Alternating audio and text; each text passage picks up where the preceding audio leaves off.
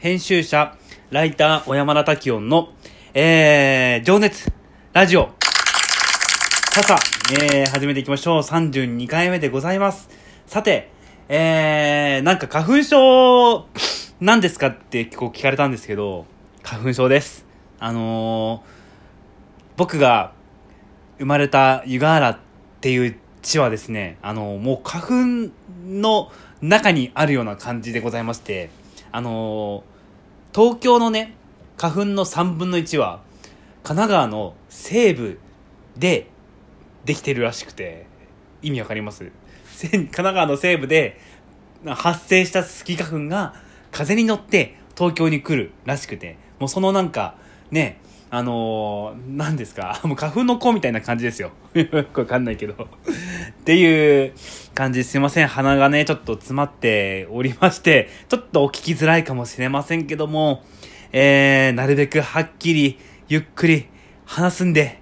ぜひ最後まで聞いていただけたら嬉しいなと思います。さあ、この、えー、情熱ラジオですけれども、えー、普段のね、私がね、えー、一人の人間として、こう、社会人として、え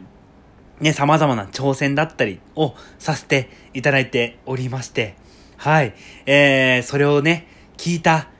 いつかの誰かの方が、ね、あのー、本当今からでも、あのー、そして、あのー、明日からでも、うんね、あのー、頑張ろう。新しいことに挑戦しようって思っていただけたら、まあ、僕としてはこう非常に嬉しく思いますし、あとはこうライターっていうね仕事が、やっぱりこう世の中的によくわかんない、もうすごいこう黒子というか、もう裏方の仕事なんで、なんかそういうところにこう、なんかね、あのー、僕もお話ししていこうと思ってるんで、興味を持ってくれる人が、あの、現れたら嬉しいなと思いつつ、えー、12分間お話しさせていただいております。さてさて、えー、32回目の今回なんですけれども、まずですね、質問が、もうこんな僕にこう質問をしていただけてね、もう本当にありがたいです。はい。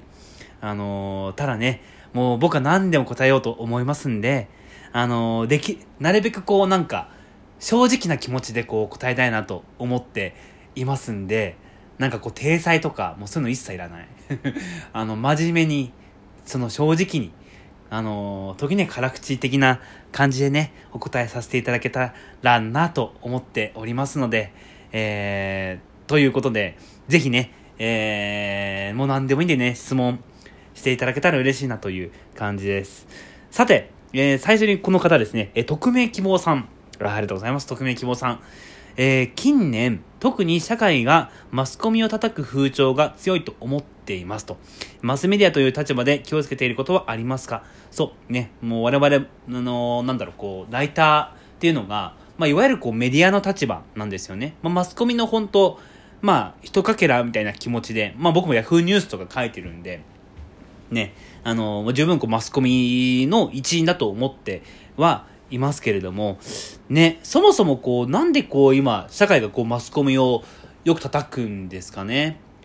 なんかよく聞くのはやっぱりこう、マスコミが、こう、ね、あの、取材者に対して、なんか家に押しかけたり、ね、なんか一個報道があると、その家族にも迷惑かける。最近なんか芸能人の方とかがね、あのなんかね、ある報道があって、なんかこう、その声明っていうんですかね、発表して、なんか、あのー、家族には、その、押しかけてくんなみたいな、こうね、マスコミ向けの発表をね、したりしますけれども、うん、なんだろうな、これ、まあ、こう、まあ、これ個人的な意見ですけど、うんと、まあ情けないっすよね。なんかこう、マスコミ、いや、彼らはこう、なんだろうね。その、マスコミっていう立場をどう思ってるのかな？仕事に全うしてるっていう、こう、正当化というか、なんかこう、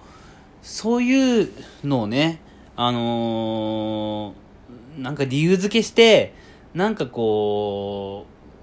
う、人のなんか懐、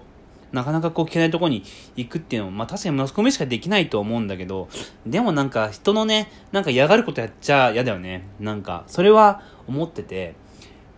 じゃあ、綺麗な部分を、なんかこう、そこだけを言えばいいかっていうと、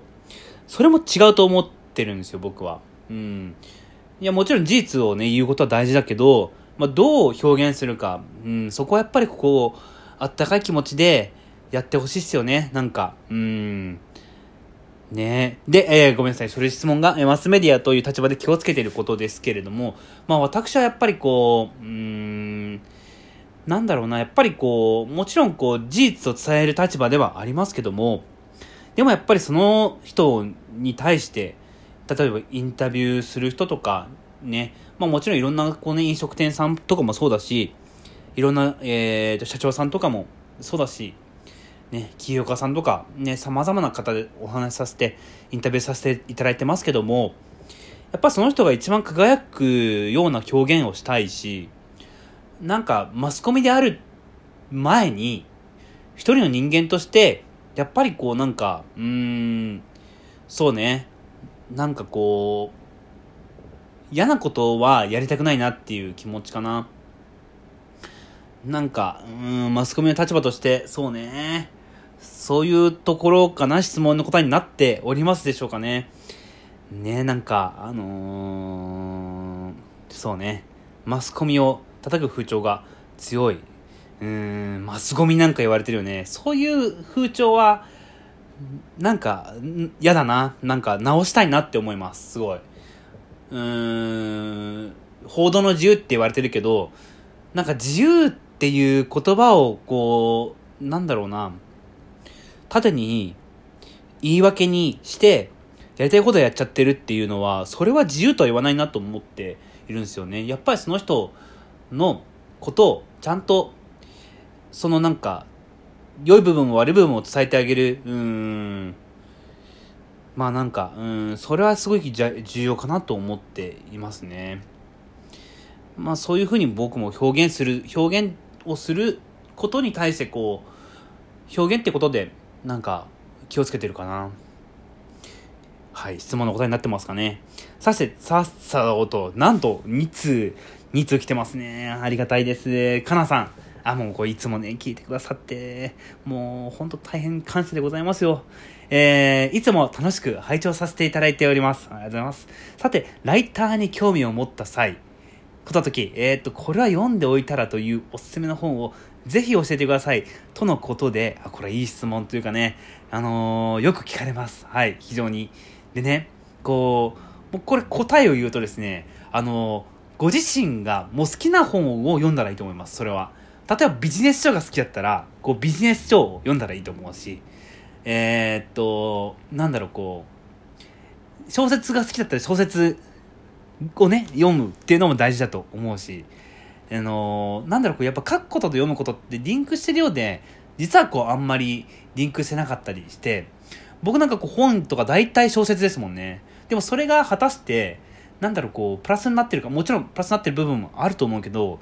うん、小説を読む、本を読むとかっていうのと、ちょっとなんか、書く意味では、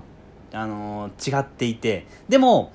なんかこう、読むスピードを上げるっていうのは結構使えるかも。その、なんか表現とか言い回しとか、うーん、まあなんかそれもね、大事だったりするのかもしれないけど、あんまね、リンクしない気がするんですよね。本をたくさん読んでればいいライターさんになれるかっていうと、うん、まあ、ま本もよ、そんなに読んでない俺がね、言うのもあれですけど、でもね、僕の周りでもやっぱ、ライターさんでもすごい、なんか、成績残されてるライターさんでも本読んでない。なんなら映画見るみたいな、そっちの方がこう表現力が、なんかこうつくみたいな、なんかそういうことを言っておりまして聞きまして、なんか、ただ、大事なのって多分自分が興味があることに対してなんかこうまっすぐ進むというかそういう方がいいんじゃないかな、まあ、もちろんだから本とかでじゃなくても映画でもいいと思いますし新聞でもいいと思いますしあ僕ちっちゃい頃ねすごい新聞大好きで新聞読んでました。新聞の匂いが大好きで。新聞の匂い分かる人いるかな？あのー、すごいスポーツ新聞すっごい読んでましたちっちゃい時。もう漢字とかそこですごい勉強してたりもしましたけど、幼稚園の時にこう、ね、米っていう字を、アメリカっていう読むんだっていうのを発見した時に、親にそれを言ったら、もう親が驚いちゃって、なんだお前はこう幼稚園のくせにくせにとは言ってないけどねなんかこう米をアメリカと読んだと。そうね。なんかすごい楽しかったですね。すごい学ぶことが。ね。今やっぱ小説かな僕はね東野圭吾さんとかね結構好きだったりするしミステリー系は結構好きなんでね。あのー、そういう意味でこう本を読んでたりするかな。はい。っていうね、質問をね、あの、いただきましたので、紹介させていただいたとも、ともに、あの、お答えさせていただきましたけども、答えになっておりますでしょうかね。えっ、ー、と、このラジオね、本当になんかもう何でもいいんで、あのー、ぜひね、あの、紹介、もう何でも何でも答えますんで、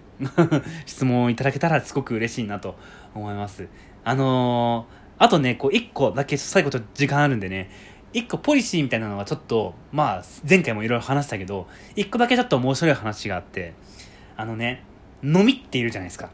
犬とかについてる。ね？猫とかにもついてる。猫飼ってる人はわかると思うんだけど、のみってぴょんぴょん飛ぶじゃないですか。すごいちっちゃい。で、のみって結構面白くて、そのね、コップをかぶせて、そのね、のみが、ね、ぴょんぴょんぴょん飛ばせたりするじゃないですか。コップの中とかに。で、そうすると、最初はやっぱコップの、この、なんつうの、この、普段は、あの、底、底面、一番下のね、底の部分、それを上、に頭ぶっけるわけですよ。だけど、だんだん慣れてくると、もう、ぶつけないぐらい、こう、ぴょんぴょん飛ぶらしいんですよ。で、それが、あの、なんかコップをパッて外した時にどうなるかっていうと、その高さのまんま飛ぶらしいんだよね。で、何が言いたいかっていうと、こう、人ってやっぱ偏見なんですよ。偏見にこう、小さい、あの、なんだろう、こう、コップのね、高さだからって言って偏見にとらわれちゃいけないなっていう、なんかちょっとやる気になっていただけたら嬉しいなと思います。以上です。おやすみなさい。